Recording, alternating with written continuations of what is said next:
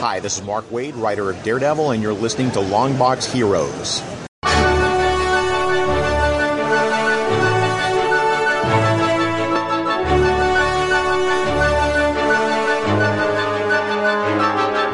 Hello, everyone, and welcome to episode 476 of Longbox Heroes, the Lamborghini of comic book podcasts.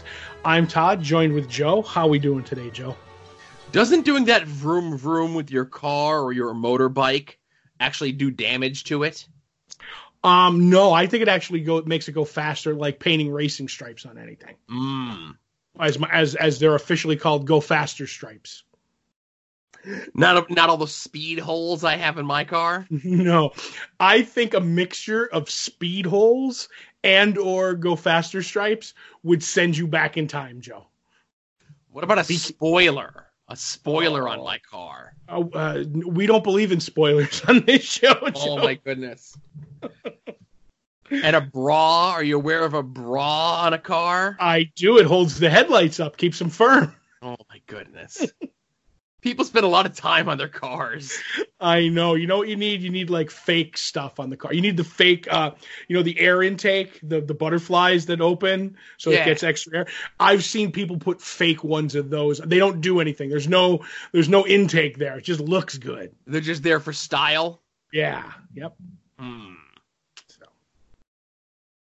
So Todd, what do we have on the uh, comic book podcast, not the car show today? Uh, on the comic book podcast today, we have, you know, what's been, you know, held back comic wise and what's been canceled, you know, all the usual stuff that, that we love to cover on this show.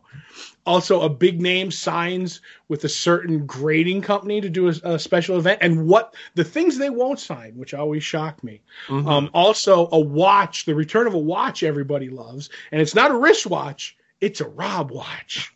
I was going to say it's not a clock. I know that for sure. right, right.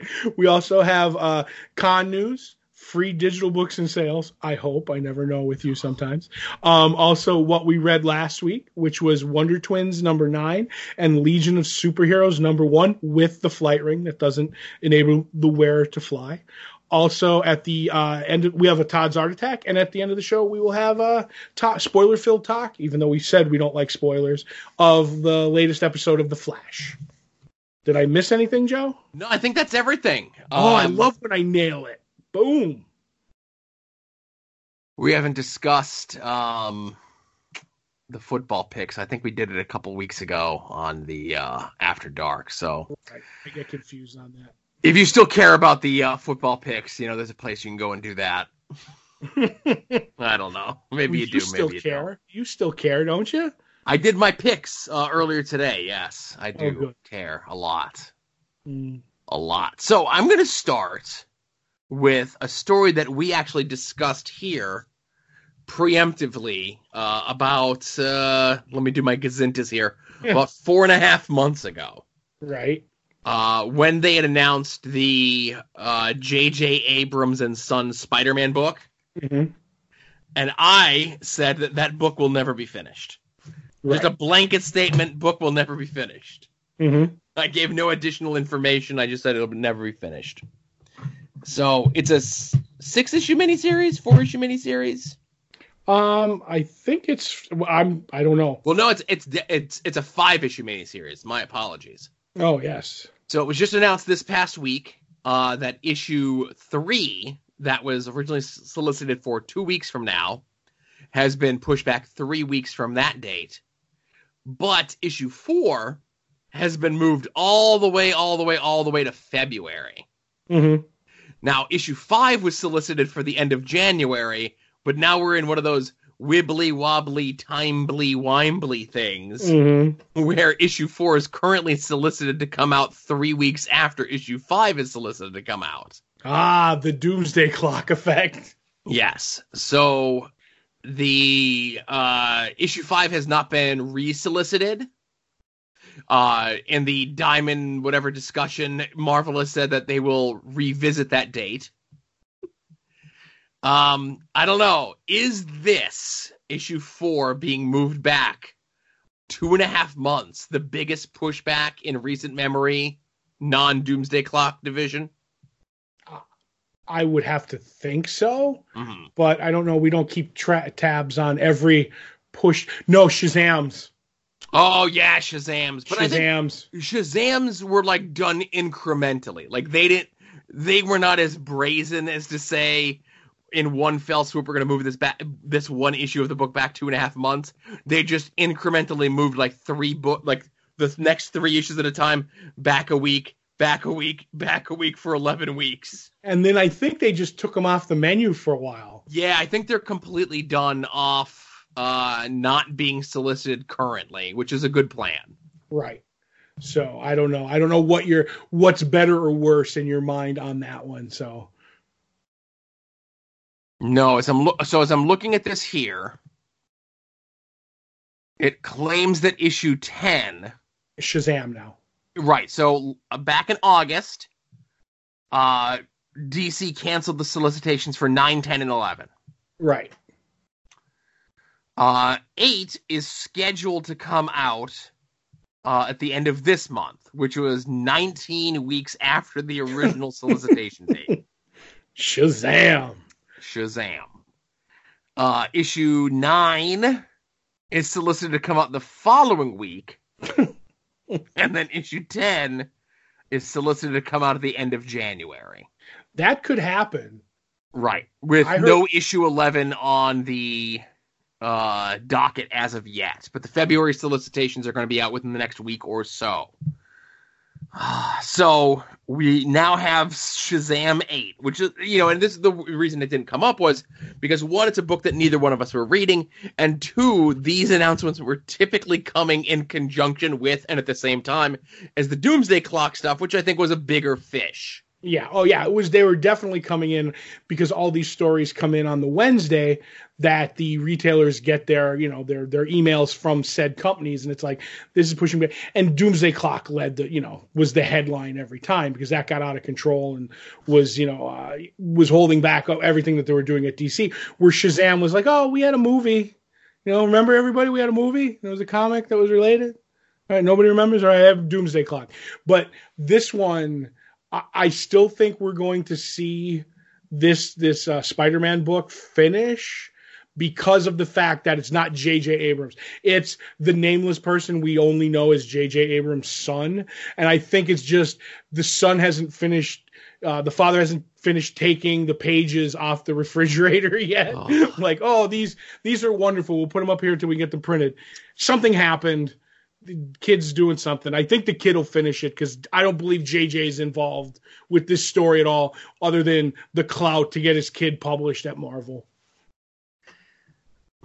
I'm still uh, not crossing it off my lif- list that that book will never finish. That Right. we, will we will not see issue five. Mm, You think it's going to go in there with uh, Favreau's Iron Man? Yes, Fair enough. I I'm gonna I'm gonna be keeping a special eye on this Shazam eight now. now that I know the definitive definitive number, you know. you are the key. You are the chronicler of late books now. That's right.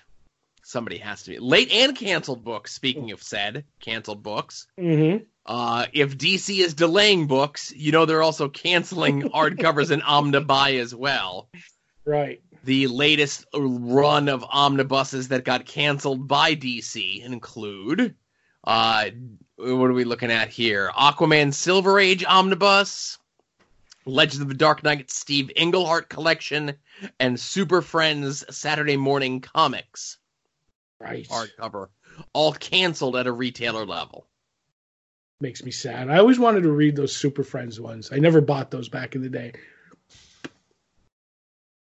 It included Super Friends 1 through 16 and Aquateers Meet the Super Friends, uh, whatever Oh. that is. I know that's where the first appearance of like Fire and Ice were. That's because I know the Global Guardians officially appeared in the Super Friends uh, book first. What? No, you know what the Aquateers are, Todd. What? The Aquateers Hunger Force? No, oh my goodness, I wish. right. The Aquateers are the discussed on this show many, many moons ago. hmm The live action Six Flag DC Comics stunt show people. Oh, It was them meeting the actual Super Friends, oh my goodness! and it came with a pair of swim goggles. The issue. Wow. I wonder when they do the Crisis crossover. I wonder if those guys are going to show up on CW. Now that doesn't. That's the the the uh the Six Flags. So that was that the SeaWorld people too, or Well, like whatever it was. Yeah. okay, it was SeaWorld. It wasn't. Okay, my yeah. So whatever Six Flags, SeaWorld, whatever it was, it was Right. them with a p- free pair of swim goggles. It's fantastic. Uh, you know, you put those on, nobody know who you were. Right. You're like, I'm Todd, and put the goggles on. Where'd you go? But yeah, that Steve Englehart collection is surprising. Like, how often does a Batman thing uh, get canceled? And and as I'm looking at what was collected in this, Mm-hmm. it was like, oh, here's first appearance of Hugo Strange and the Joker Fish storyline. That's, in, but once again, hmm you'd have to look and see what like if diamond still has you know whatever print like printings of whatever was this was because the joker fish story had to be you know reprinted somewhere in a soft cover or a hard cover. Like c- is this once again can we still get this stuff in other formats? I'm sure You know- we can. Right, but sometimes that you know, like the one, like DC, I just guess the one hand doesn't know what the other one is doing, and it's like, oh well, we'll put these Batman books out. Well, we still have like this Batman omnibus that we put out like 18 months ago, you know. Mhm. So like sometimes I think that's what's really happening is it's so dysfunctional at DC with some of this stuff that since Paul Levitz left because he was in charge of all the the reprinting material and stuff like that, it's that it's gone completely crazy. They need a traffic cop. If you're going to do digital sales, I want to be in charge of reprints. Sign Did- me up. Well, the only thing that'll be added onto the list is when the solicitation for the inferior five trade comes up. That's the next thing that we're adding to the list.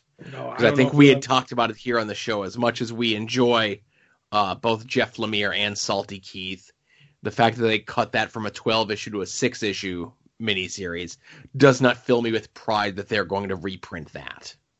I have a feeling they're going to say they're going to do it, and then it may go the way of or certain other trades and stuff. Yep. Well, that's that's what I'm saying. I'm gonna we're gonna revisit the list when that shows up in the solicitations.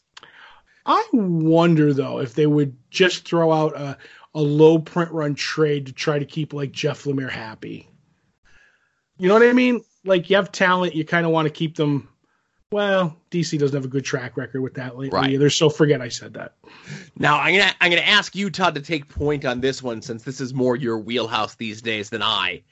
Uh, but Todd McFarlane has officially partnered with CGC to do mail-in signings of Spawn 300. But there's more to the story. Right. Or uh, also other books that he's done, like anything. He'll sign basically anything, but he won't sign certain books, as in Venom 1, the color variant cover, the Venom Verse number one black and white variant, the Venom Verse color variant, I guess. Uh, Venom number six color variant edition and the Spawn retailer thank you edition. Um, and I found out through some of the websites that I was on. Well, basically, the thing is, you you get your CGC books. He's hard to T- Todd McFarlane's hard to get a uh, signature from. So now you can mail it in. They'll sign the book. Obviously, there are going to be witnesses there. Boom, uh, grade it, slab it, send it back. A lot easier than getting Todd at a con, which is a wristband event. It's totally crazy. Um, so to me, this is kind of big. But he said he won't sign any of these, and I found out for the most reasons were they were repurposed old artwork or uh, stuff, and he's never gotten paid for these covers. And the re- the the uh, appreciation cover he said was never those were one to each uh, the Spawn 300 thank you edition was sent to retailers as a thank you, and they were never meant to be sold. And I think there's a flaw in your system if you give a one you know a limited edition comic book to a retailer and think that's never going to get sold you really need to rethink of your, the way you're doing business because it's going to go out there but i find that interesting i always find what you know uh, a creator won't sign fascinating Right, and I was actually going to ask why those specific books, and I do thank you for that uh, information. And Mm-hmm. I'm not sure how how much you dove into this, of course. Um,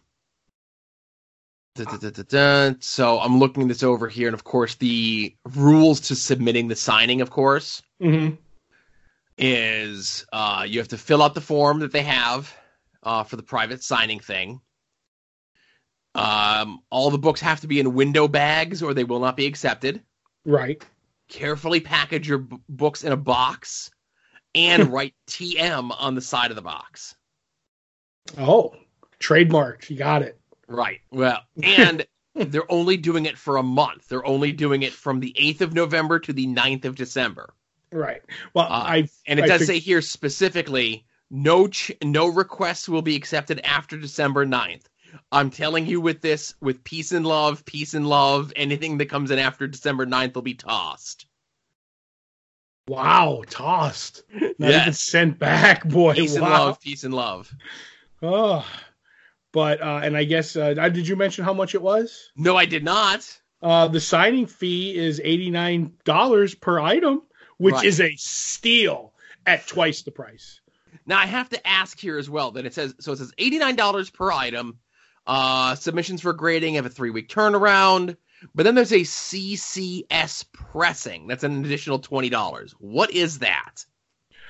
I believe pressing is uh is what happened like the the new thing and there's there's some there's some backlash about this from certain you know people and I know a retailer wasn't a fan but he came around is pressing is they take a comic that's wrinkly and has like maybe a fold in it and they put it in a hydraulic press Mmm. like you know like one of those like i don't even know like exorbitant amount of pressure like 10,000 pounds per square inch and it flattens the comics and it will take a lot of flaws out of the book but now people are like is that uh restoration where if i uh, I don't know. I don't know how much you know about restoration. I know, like, if you have rusty staples and you take the staples out and put new, fresh staples in to give the, the like the color so it doesn't taint the paper where it touches, like, and they notice that, you will get the dreaded purple strip at, at CGC, which is restoration. If you use any glue, any tape, any um like if Mar- the Marvel chipping and it starts to go or colors missing and you use a marker to fill in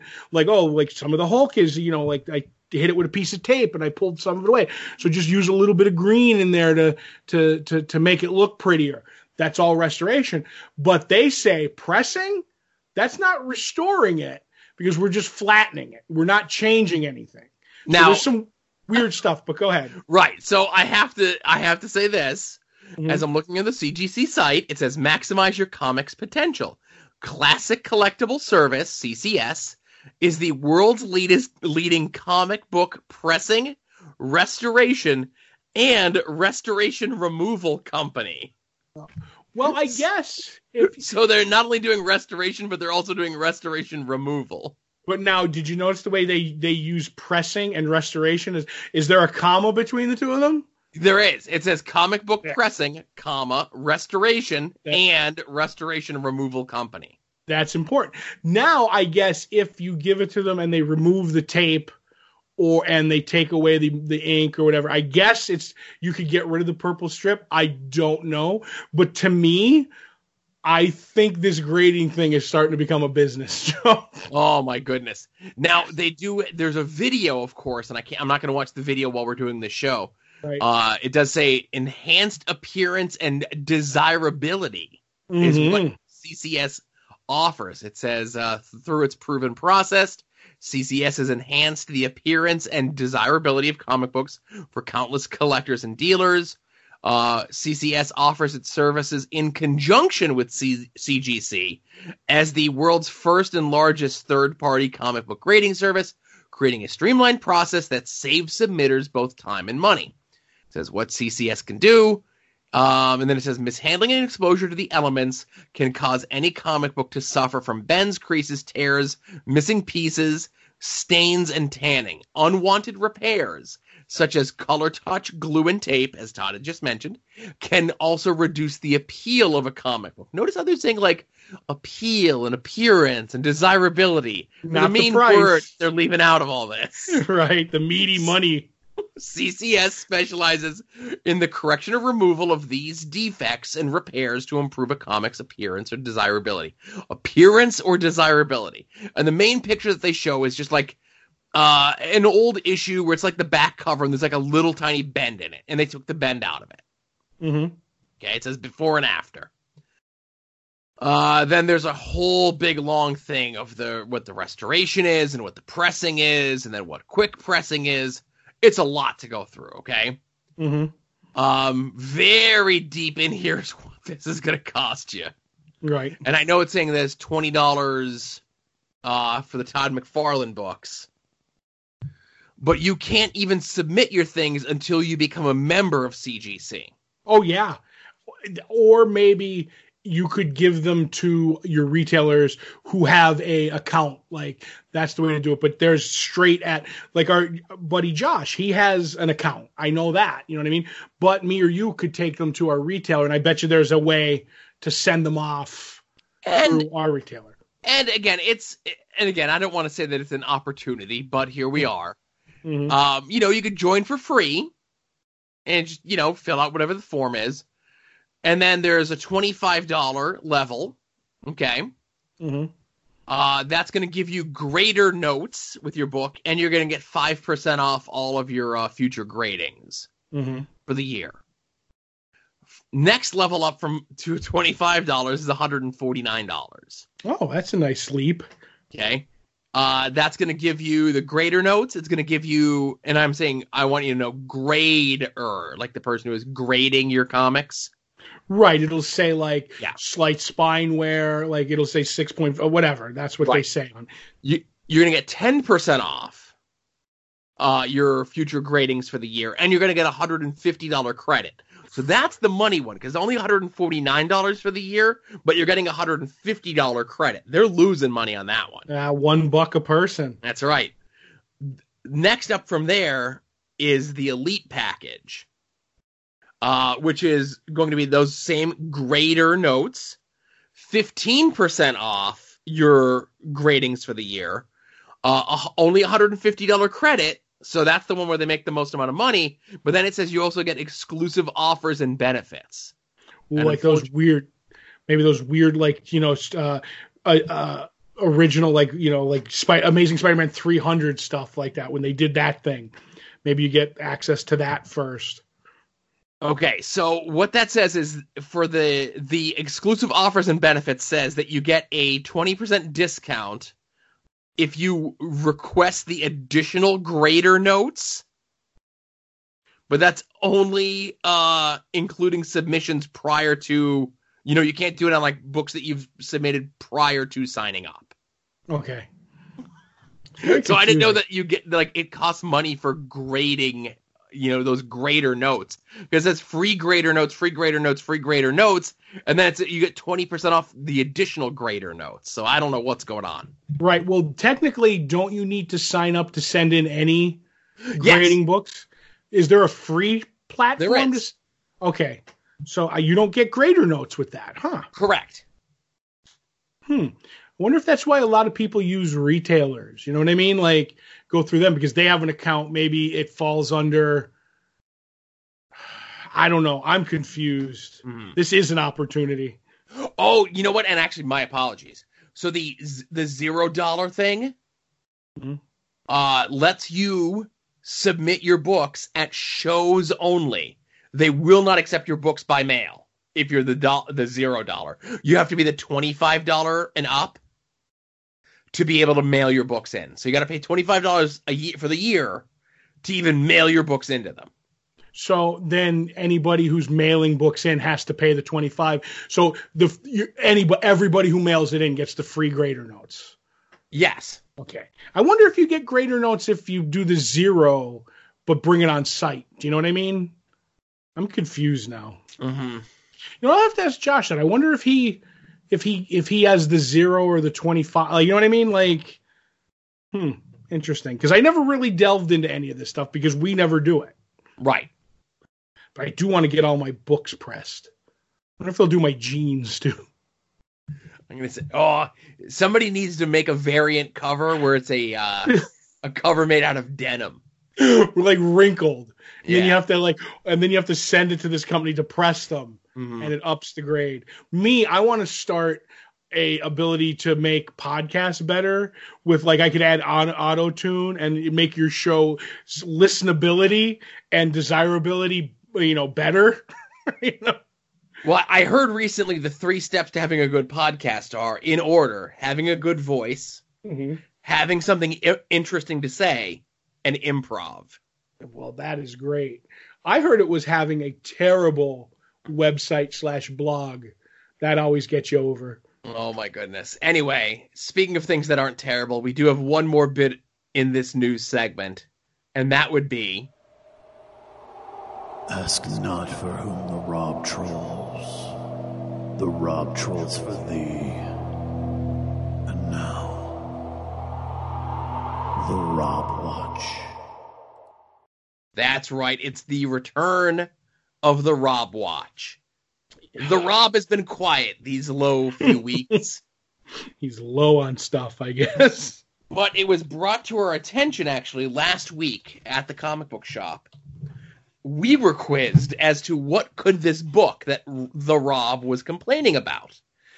He he had tweeted out simply, and again, when we talk about the Rob, nothing is ever the simply. uh, he tweeted out, "Who's relaunching the X Men next year? I mean, it's an annual th- ritual, right?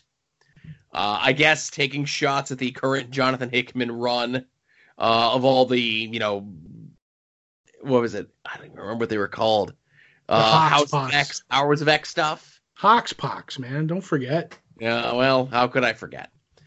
So this uh, drew the ire of I think the entirety of Twitter, the majority of whom tweeted at Rob with a meme, so you know I'm with them, of Quentin Quire, uh, stylized, of course, with the words "Okay, Boomer" on them, and I know they weren't talking about young Boomer Hatfield of Chikara Professional Wrestling. Maybe they were talking about the new mutant Boom Boom. Maybe. I don't think she goes by Boom Boom these days. I think she well, they were by- shortening it up. You only have so many characters on Mhm. Twitter, you know? So it was just Rob dealing with these folks, uh, def- attempting to defend himself that he's not a boomer, that he's actually Gen X. Uh, then there might have been some swears exchanged. uh, Rob going back to that trusty crutch of he's such a that defends how good of a comic book writer he is because X Force One sold five million copies. Mm-hmm. Uh, then he learned how Portuguese people laugh on Twitter, which is just uh, the letter K over and over again. Well, the Portuguese. That's a good way to do it. I'm gonna I'm gonna use that from here on out. Right. Uh, but these gem tweets from the Rob, of course, is really why we're here, which is man, there is so many strange factions of fandom that I'm still encountering. So fascinating. then, to which the Rob said, I have the skin of a rhino and a good sense of the absurd. sure. Have you seen his art? And the Rob is someone who does take quite actively to to blocking people on Twitter. One would think someone with the skin of a rhino would not block people, and I am surprised that Rob entertains these people as much as he does. He knows what he's doing. Are you saying, Todd, Mm-hmm. that there is someone whose usefulness in their chosen industry may have come to pass, and they, possibly with the assistance of someone else, are kind of feigning their ignorance or kind of turning it a, turning it on a little bit to get people to talk about them? Could be, Joe. I can only think of one other person who would do such a thing. All I know is they play. All I know is they know how to play people like a clarinet. That's all I'm gonna say. Oh boy. You're lucky this is the clean show, Todd. So hopefully next week Someone will call Rob a boomer, a Gen Wire, or what's the new one? I don't know. I just found out what OK Boomer was like the other yesterday. Hmm. So I'm not I'm not hip to these things. I don't want to be hip to anything, Todd. That's right. We don't use that word on this show. No. I could use a new hip. Oh, I heard. You're gonna have to go easy on this one. That's right.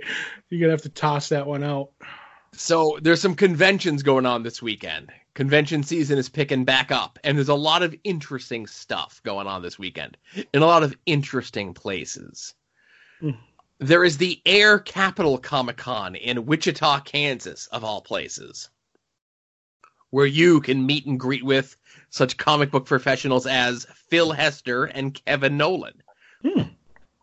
Or there's the Great American Comic Book Convention in Las Vegas, Nevada, where some of the brightest stars of the 80s and 90s comics will be there, such as Al Milgrom, David Michelinie, Tom Grummett, Scott Hanna, and Mark Bagley. I Heard there's gonna be a comedian there too. Who's the comedian that's going to be there? I don't know. He did a bit about Subway. I, you'd know him if you saw him. He was a small time comedian. I just like that he's on the website. Now you got me looking here. You say he did a bit about Subway and cable. Like you, you'd remember him for like ten minutes, like ten years ago. See it? Todd. Unless you tell me his name, I don't know who you're talking about. As I'm looking at this website, Uh, I don't know. I'm sorry to tell you. all right. Well, I'm I'm looking it up right now, so I'm slower than you, so that always does it to me. And I, you know, I'm stupid sometimes, Joe. oh my goodness, What did you find it? no. Okay. Yes. Look at me going reading stuff that I do. His name is John Caparulo. And I will say, Todd, I have no idea who that is. He was a small time comedian. Like YouTube it, and you'll get the. He does like one thing about waiting for the or uh, having problems with his cable, and he does one bit about being a Subway sandwich uh, guy, like working for Subway, and then that's it. That's the two bits that I remember him for. One of his credits is being on episodes of Chelsea lately, and I think Oh. that covers every comedian from 2012 to current. So Right. sadly, no help. Well, good thing I was here to help you find out. If you have anything to be signed by him, you know where to go now. Las Vegas. Right. Uh, Bakersfield, California, Todd has the Bakersfield Comic Con. Fred the Hammer Williamson is going to be there. Mm, I thought you were going to say Valentine for a second. No, no, he's going to be in our neck of the woods neck in two weeks. We'll cross that bridge in two weeks. There's an interview for your other show. Well, we'll talk about that off air, I think. Uh, Sergio Aragonés is going to be there. Oh, cool. A legitimate legend in comics and cartooning and however you want to slice that apple. You know what? I want to take all my original art, like pages from comics, and take them so we could do little doodles, uh, like a like a little comic up in the corner. In the margins, Yes, that would be fantastic. but also appearing at the Bakersfield Comic Con is not eh, maybe the best, second best. We're not done with the conventions. photo op of the weekend. Right? Because when's the last time that Anson Williams and Donnie Most were in the same room together? I think Chiller Theater a few years ago. Oh boy. And if you don't know who Ralph Malph and uh what's the other guy's name? Potsy Weber. Otzi Weber, good lord. Potsy did the whole run, man. He was smart. He stayed in and cashed those checks.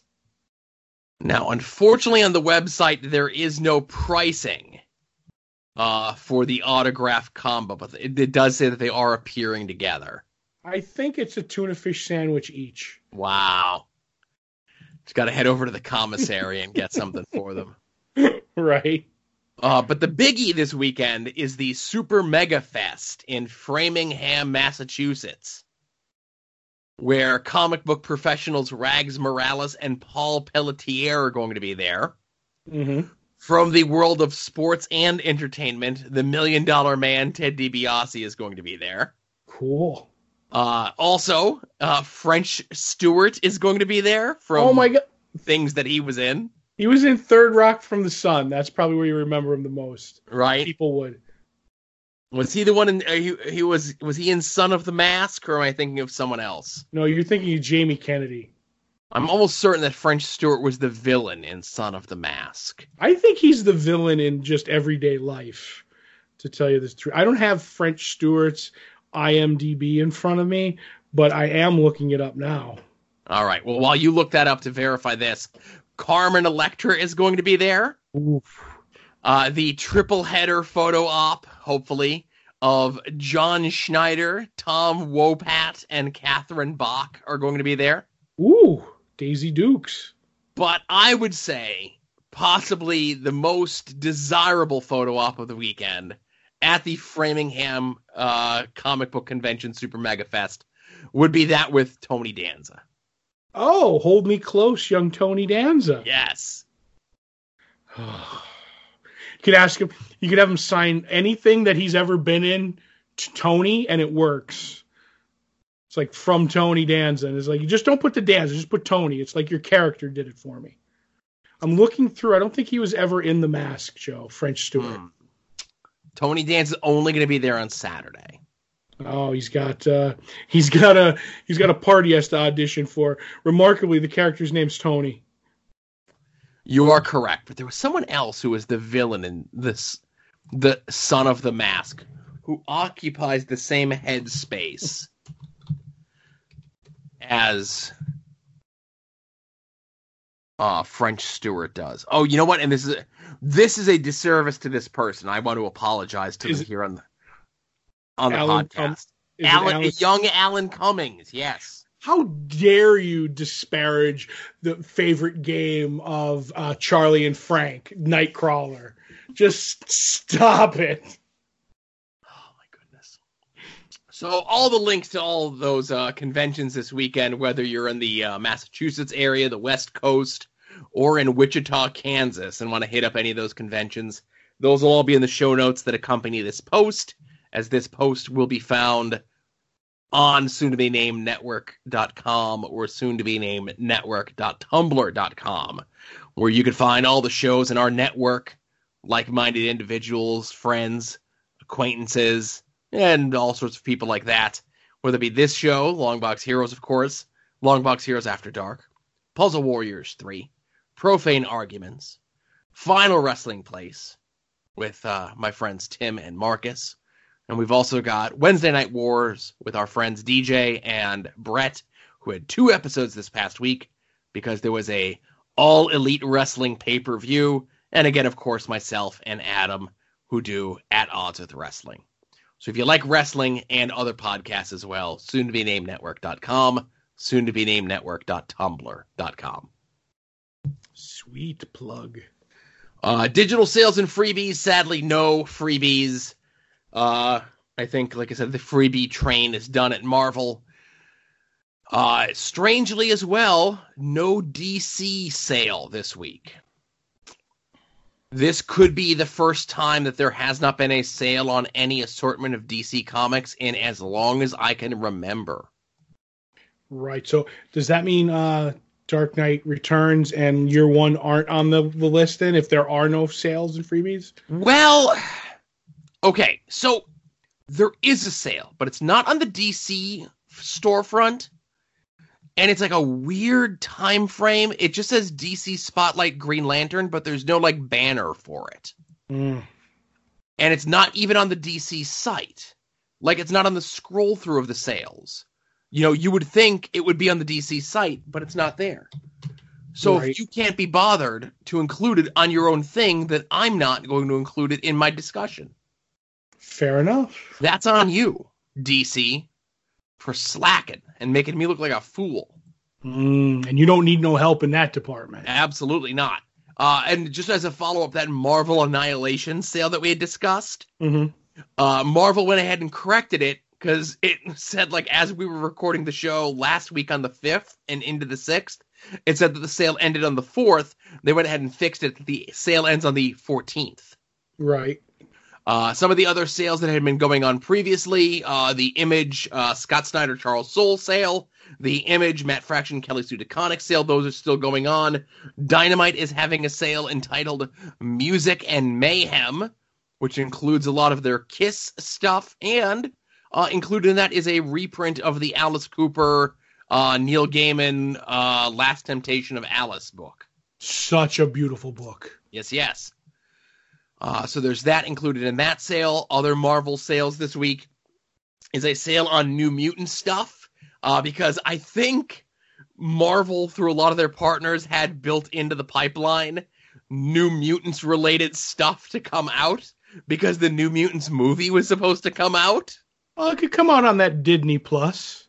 It's according to the Wikipedia, which is the most trusted source for things on the internet.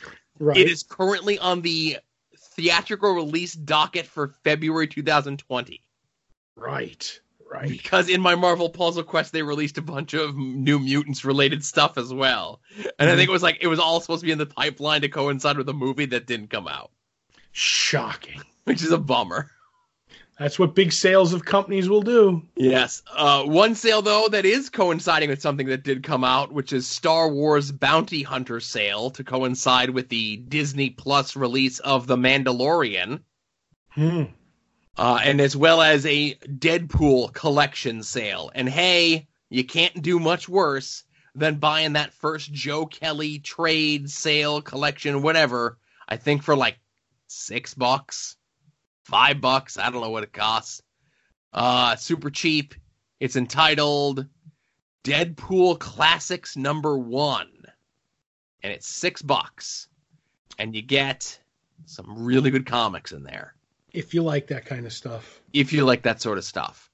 Uh, it includes uh, the first appearance uh, in New Mutants number 98, the Mark Waid miniseries, and the first issue done by uh, Joe Kelly there. So you actually have to get classics one and two to get the full Joe Kelly effect on Deadpool. Uh, arguably one of the best runs of a comic book. And I tell you, see, that's one of these things that uh, upsets me, right? So that first and as I'm trying to sell you, I'm getting the trade too. Mm-hmm. So the first classics is his first appearance, okay. Those two miniseries is okay, and the first issue of the Joe Kelly run. Okay. The second c- collection is issues two through eight, plus the minus issue and the annual.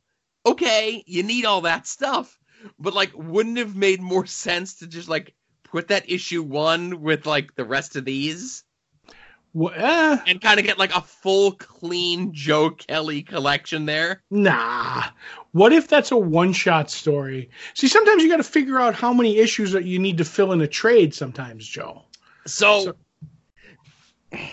as someone who has read that Joe Kelly run quite a bit, Right.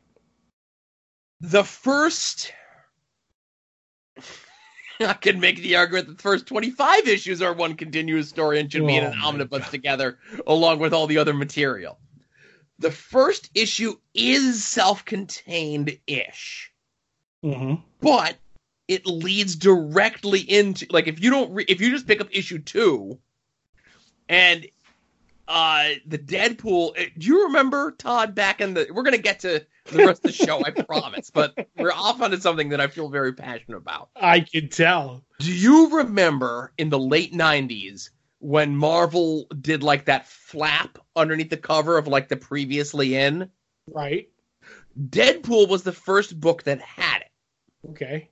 Uh when Deadpool came out, I think maybe like the first like 6 or 7 issues had like the previously in of like here are the characters, here's this and like they had like the back flap thing and then later into 98 99 all the books started doing it. Right. So I don't think when you get the the, the trade, it's gonna have that back matter that was underneath the cover of issue two that fills know. in on what happened in issue one, which is a big thing that happens in why issues two through six at the very least are happening. You don't know that. Have you ever seen a copy? Oh, I'm gonna pick up a copy at the store when I go today and see just to see if it's if I'm getting I'm getting agitated for no reason. But let's just say I, I would have put issue one I got you. beginning of a trade, not at the end of another trade. Well, let me ask you a question. Go ahead.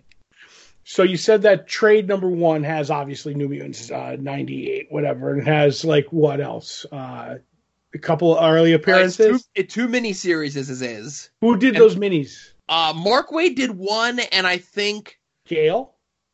no, this was this was like ninety.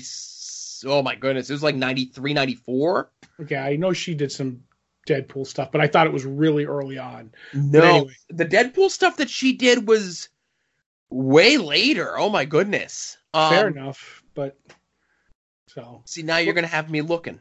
I know, but now what they want to do is they have that Mark Waid run, and then they have whoever did the second run, the second miniseries, and then Yeah. they're gonna get they're gonna get all the people who want that Joe Kelly one issue to buy the trade one, or they would just wait. For, you know what I mean? Like, because you always talk about how the good stuff's the Joe Kelly stuff. So, you know, why would they put out a trade number one that nobody's going to buy? Slap a Joe Kelly issue in there. Now Joe's going to buy that. Is Joe gonna buy that? Joe is going to buy that. It appears they have put the second miniseries into the into the Marvel Legacy numbering. Oh my goodness! Don't even like. Don't even. We are so off topic, and you're going to bring legacy numbering into it, and like, de- like derail us for another half hour.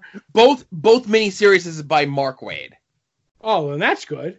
Right. So and then they you have- good. They're very good. Well, no. What I mean is, you have like, you have like the cream of the crop, Rob. Then you have like that guy, Mark Waid, and then a Joe Kelly. Like, really, that's just going downhill after after the Rob. What?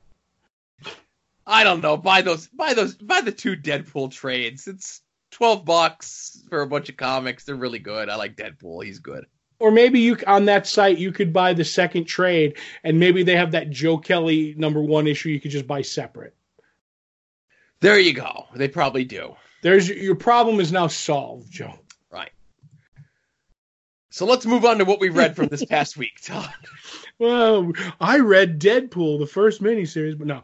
Um, I'm going to start with Legion of Superheroes, number one, by Brian Michael Bendis and art by Ryan Sook. Basically, the book starts out with uh, a bunch of Legion members in the future chasing down probably the only Legion villain that I kind of know of is Mordru, and he's after this artifact, and uh, things go wrong there. And as this is going on, the team that was in Superman in action with Superboy show up to to introduce him to the 31st century. It's 30th or 31st century. Thirty I always- century. I always get confused on that stuff.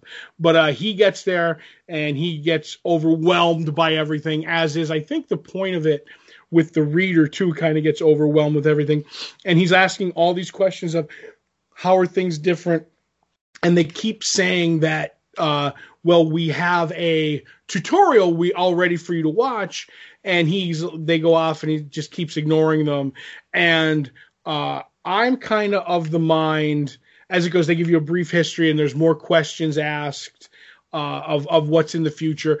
As someone who's never read Legion of Superheroes, you know, you're kind of going through Superboy, and it gets confusing. So in the end, I kind of wish they actually had that tutorial. But I know, you know, through osmosis with other people who've read Legion, I understand like what New Earth is and who Mordru is and some of the other stuff. So I think it was a very schizophrenic issue and there was a lot of people talking and a lot being thrown at you um i enjoyed it but i wish it was more it was less scattershot than it was but i do like ryan sook's art but in the end uh, Ryan Sook ain't doing this book monthly. That's all I'm going to say. I don't want to take shots at him, but he's never met a monthly deadline. So he's going to do two of the first six of the trade, and that's about it.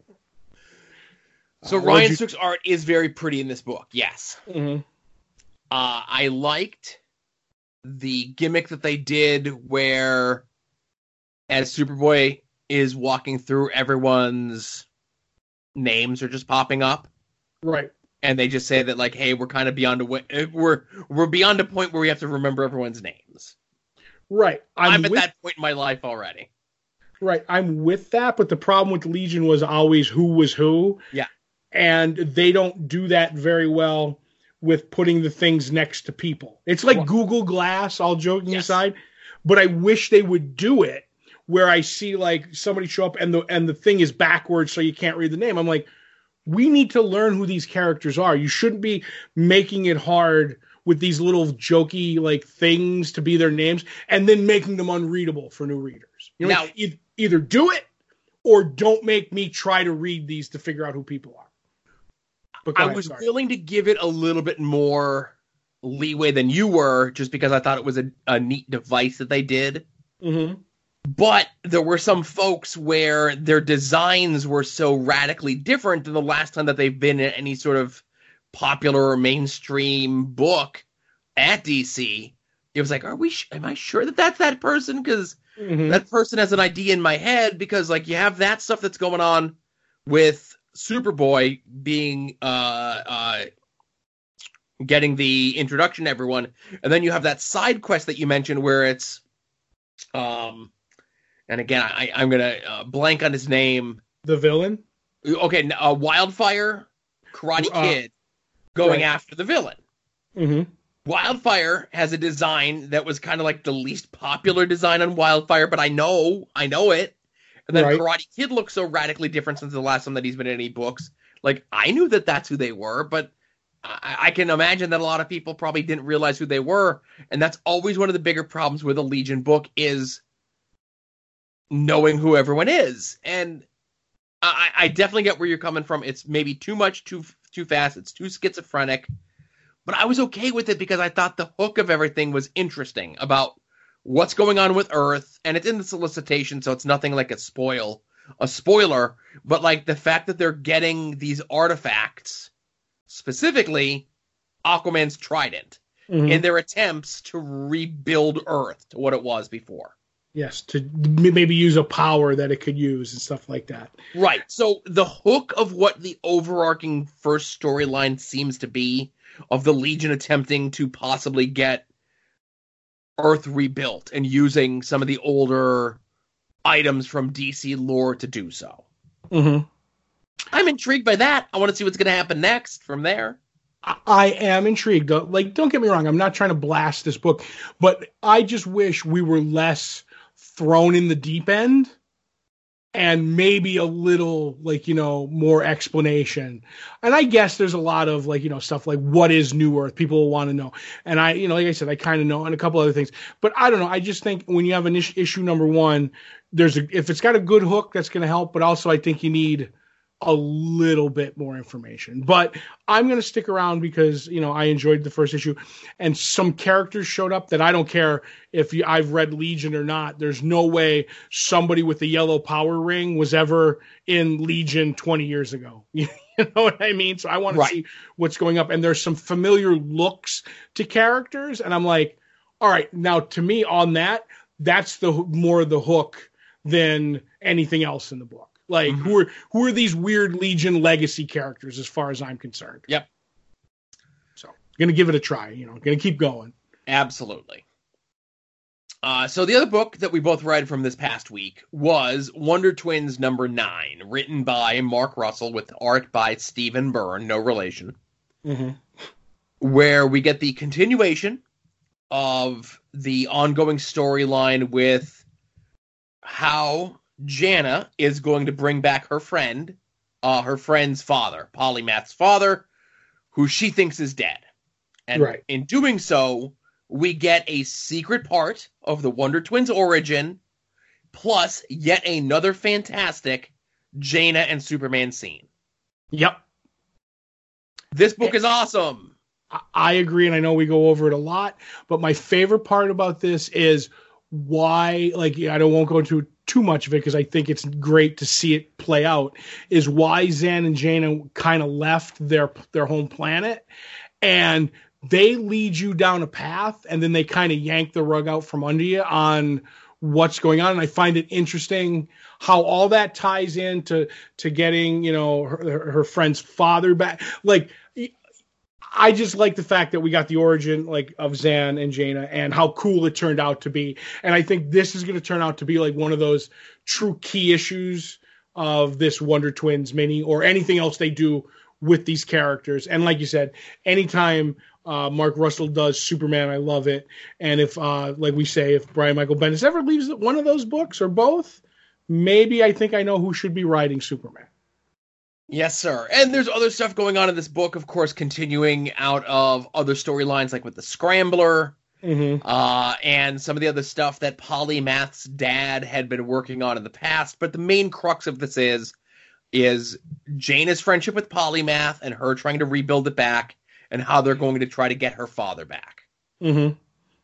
So I say this in a positive way that this feels not forced. Because Right. this was originally solicited as a six issue miniseries and then very quickly after the fact that got picked up.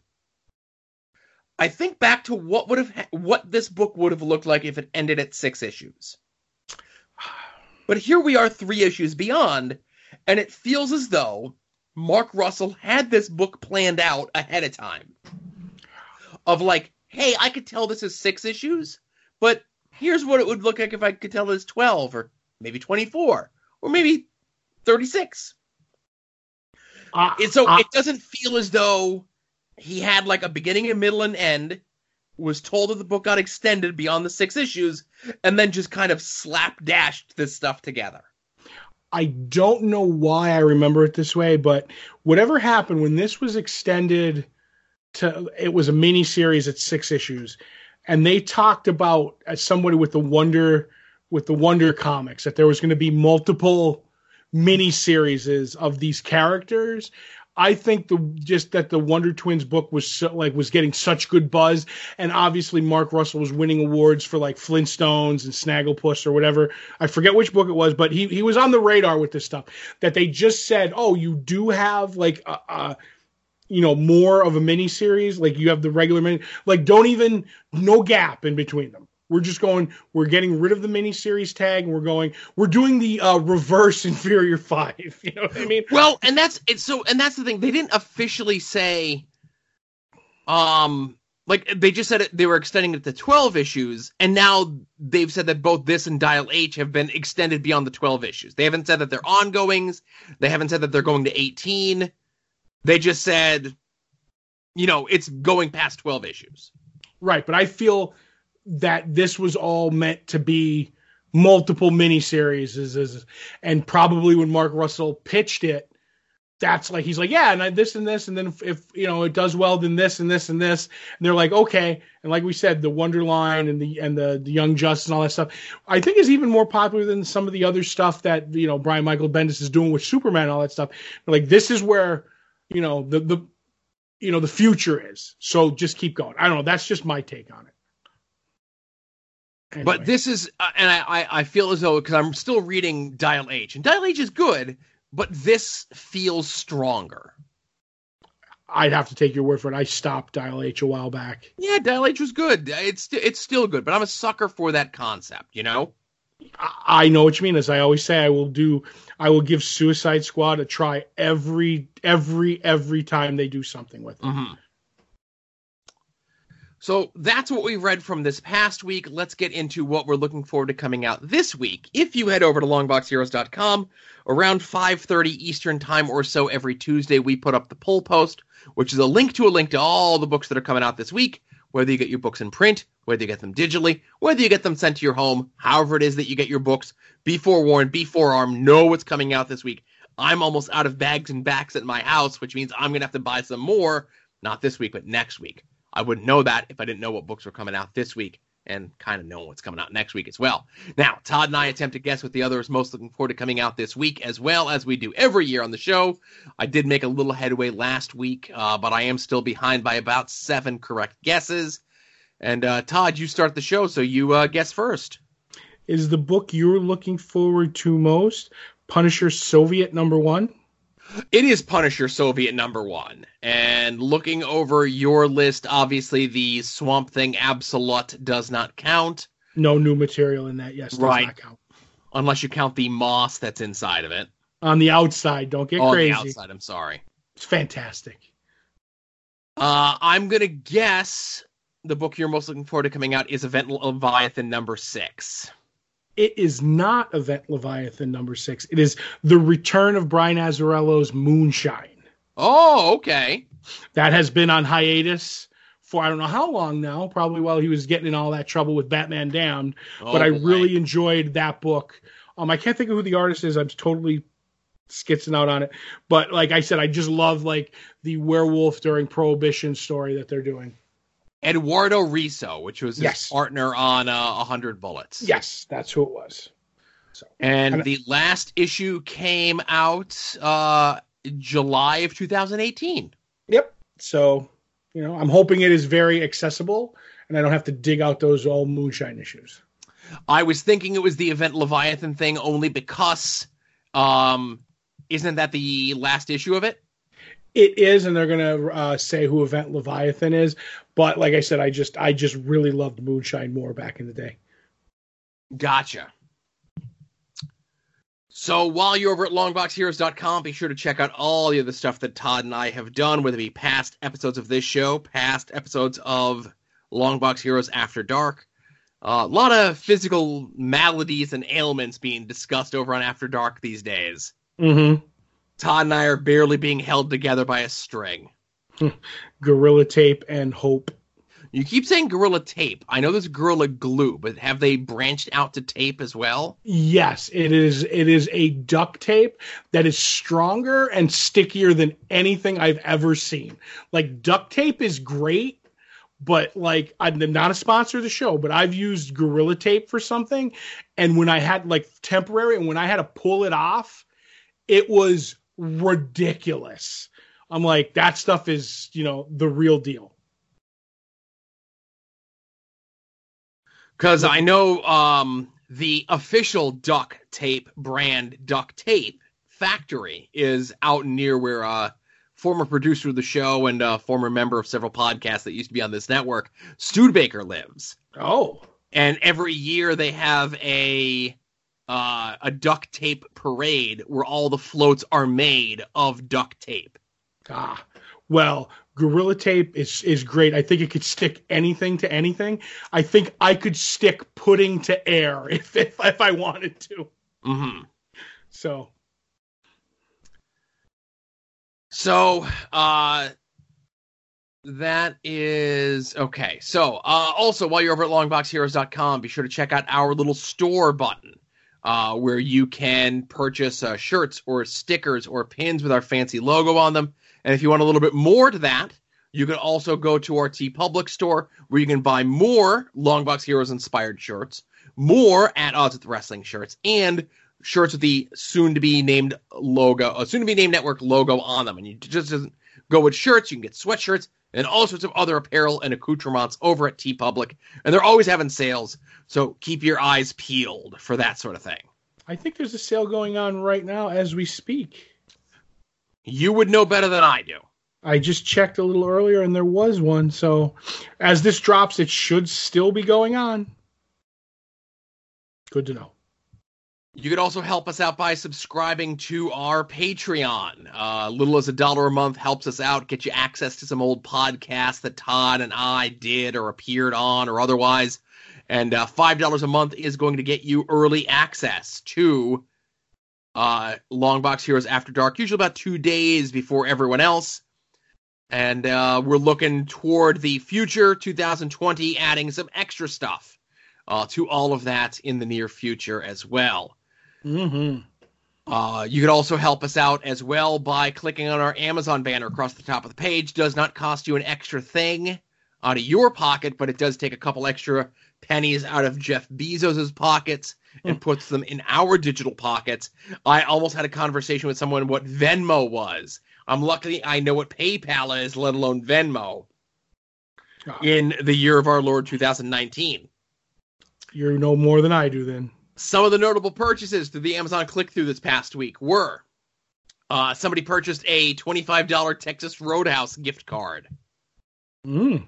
You got to do that with the Amazon gift card. So you do the double dip where you buy the Amazon gift card through the click through, and then you buy something with the with the Amazon gift card through the click through, the double dip. That's always positive. Maybe somebody didn't, it's just not showing up.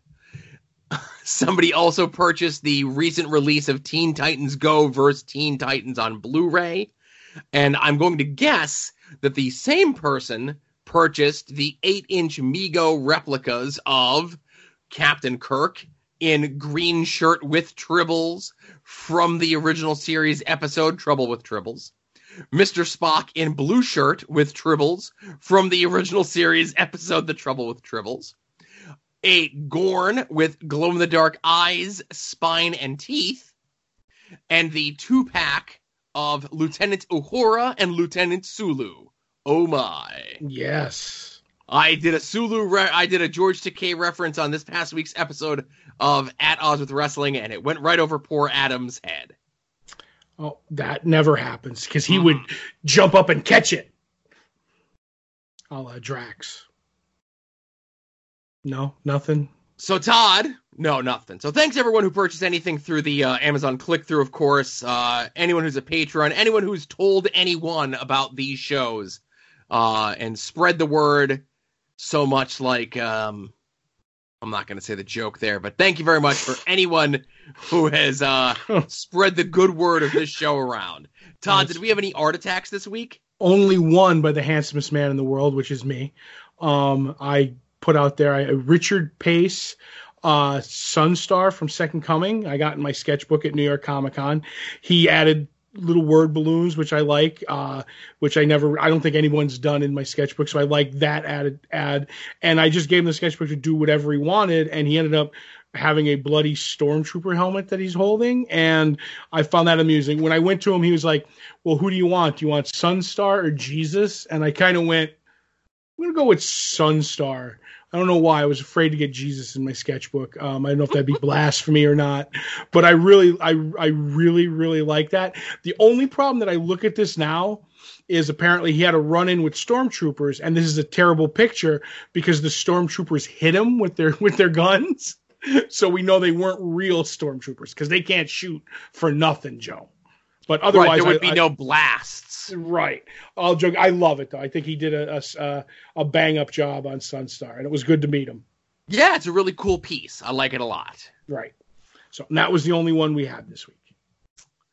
Oh, sad to say, sad to say. And again, hey, listen, if you have any uh, art that you've done yourself, art that you've had commissioned, uh, sketches, or you know, original art pages or otherwise that you've uh, purchased at a convention or directly, you know, you can do that stuff online these days without leaving your home. Uh, just make sure to tag Todd's Art Attack in it, and we'll be sure to share it with the rest of our listenership. Yes.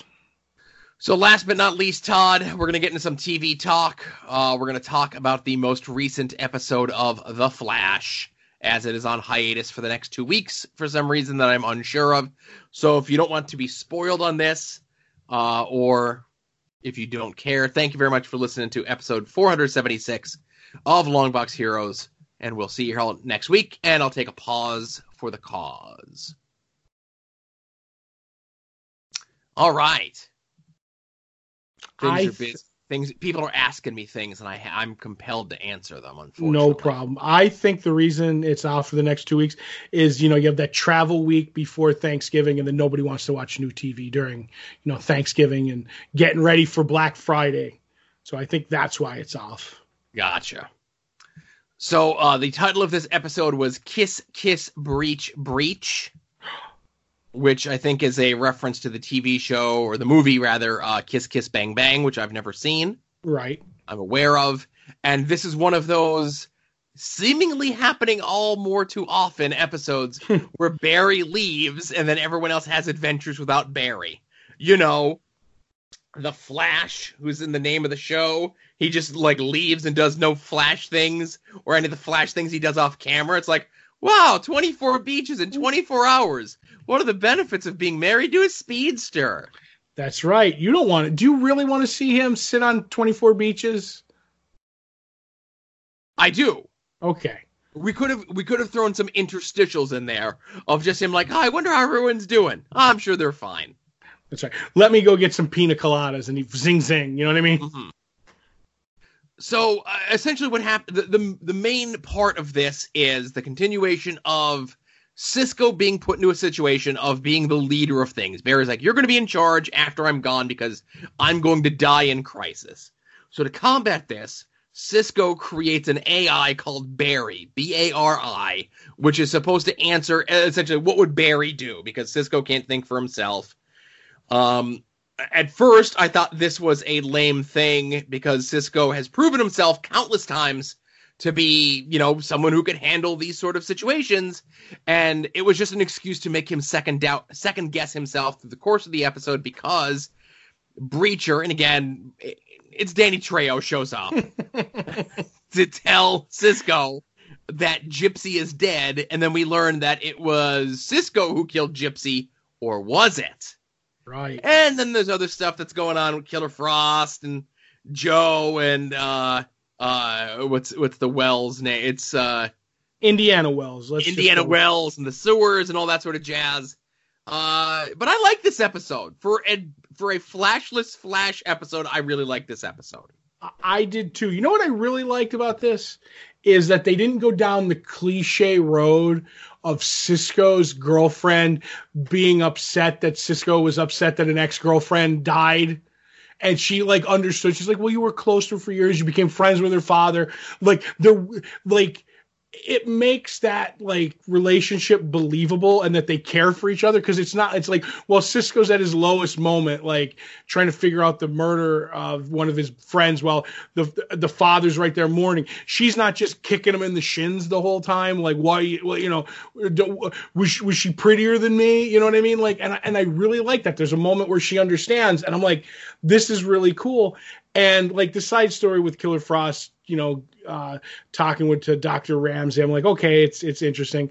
I did like a little bit of uh uh, Joe West talking to Indiana Wells, where Wells, where he's like, Wells is like, what? Why are you doing? He's like, you got to have faith. He's like, and he tells the story about how when his wife ran away, all the people came over and made when he couldn't get off the couch to make dinner for the kids, like his the, his neighbors like brought food and everything. And once again, like last week when he says that he's not ready to go uh, for Barry, this was one of those scenes where it just reminded me that Joe uh, West, the, uh, the guy who plays him, he can act again. Like I said last week. Um, like I said, they could have done with most getting rid of most of the underground scene because all that leads into the final moment where Indiana Wells says, "I know how to save, I know how to save Barry." And everybody's like, okay, maybe we'll follow this guy, you know? So, like, it, it's a long way to go to get to that line. You know what I mean? Like, we didn't need that storyline to get there. He could have just said it at any point, you know? Correct. But I thought it was a good episode. I thought that the Cisco stuff was strong enough, and you had mentioned, and again, I, I feel bad. I'm blanking on the actor's name right now who plays Joe, but he's first of all he's really good. Uh, Jesse L. Martin, uh, and the fact that they've given him like two big things to do in these past two episodes, I think they're killing off everyone for some reason. I think Cisco's going. Um, and I and I I don't know about J- uh, Joe West. Like they'll kill him. He might leave, and they might do that Cecile of Approval show. But I don't know. I don't think they're going to kill Joe. I think he might leave. But uh, I don't know. I think they're going to whack. I think Crisis is going to come and they're going to whack some people. Maybe we should get like uh, play cards and decide who's to who will live and who will die like a CW bingo. I have a feeling that more people on Arrow are going to get dumped Right. than Ooh, on Flash. I could see about three people going on Flash and pretty much everyone on Arrow. I don't know about that because they want to do that spin-off show. So I think that the characters and this will bring me into what all you need to know from CW Arrow. You don't need to know anything about the story this week because there was time traveling where where Arrow meets his kids from from the future and that Team Arrow from 2040 comes back in time. Blah blah blah. Don't need to know anything about it. But in the end, Barry brought back from Earth 2 something that was touched by antimatter. So he calls up one of his scientist friend and he says, "What is that? Like, what can we do with this thing? Was touched by what destroyed the universe?" And his scientist says, "Well, I did some studies and I think if we have to, I could weaponize whatever this was, and we could if that monitor isn't trustworthy, I might be able to take him down with whatever I built. So that's the one thing you need to know. And then the monitor shows up and tells Earth 2 Laurel Lance, who's Black Canary, says, she's like, You're the guy who knows knows about my Earth being destroyed. She said yes. And I can bring Earth 2 back if you do my bidding and betray Ollie the way I tell you to. And that was the cliffhanger. That's all you need to know. We're going to build a weapon out of whatever the antimatter was, and the monitor's trying to get Black Cat from or Black Cat, Black Canary from Earth 2 to betray Ollie. Done. Now, is Arrow on a two week hiatus as well? Yes, I believe everything is on a two week hiatus. Okay. Well, that's all there. I think there was a Batwoman, which obviously we didn't do this last Sunday, and I don't think there's any Bat Batwoman for like two weeks too. Okay. Well, in those two weeks, when I thought that we would uh, not have anything to, to discuss, I think maybe we'll discuss the two episodes of The Mandalorian that'll be out by the time that we record next week. Hmm, sounds like a plan. I will do my best to watch them. I don't see any world wrestling or all elite wrestling sports entertainment events this weekend. There's a, full plate of football you might want to watch. no, thank you. I'm allergic to football. Okay. Unless it's the XFL. right. Then all of a sudden, it's a it's a side uh, allergy that's different. You're okay with that one. I'll I'll give my shot. I'll give myself the shot with the EpiPen for Vince That's right. and his sad vanity project. I mean, very successful football program. but anyway. I All think- right. So, oh, sorry. I was saying, I think that's everything. I was trying to help is you everything. I think we've done a full show here, and I've got a lot of editing to do. Yes, you do. All right, so for Todd, this is Joe saying thank you very much for listening to episode 476 of Longbox Heroes, and we will see you all here next week. Remember, be a faucet, not a drain. Boop!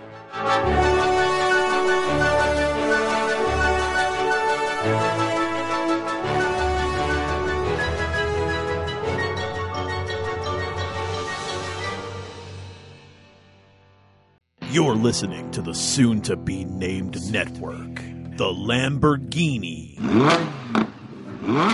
of Podcast Network.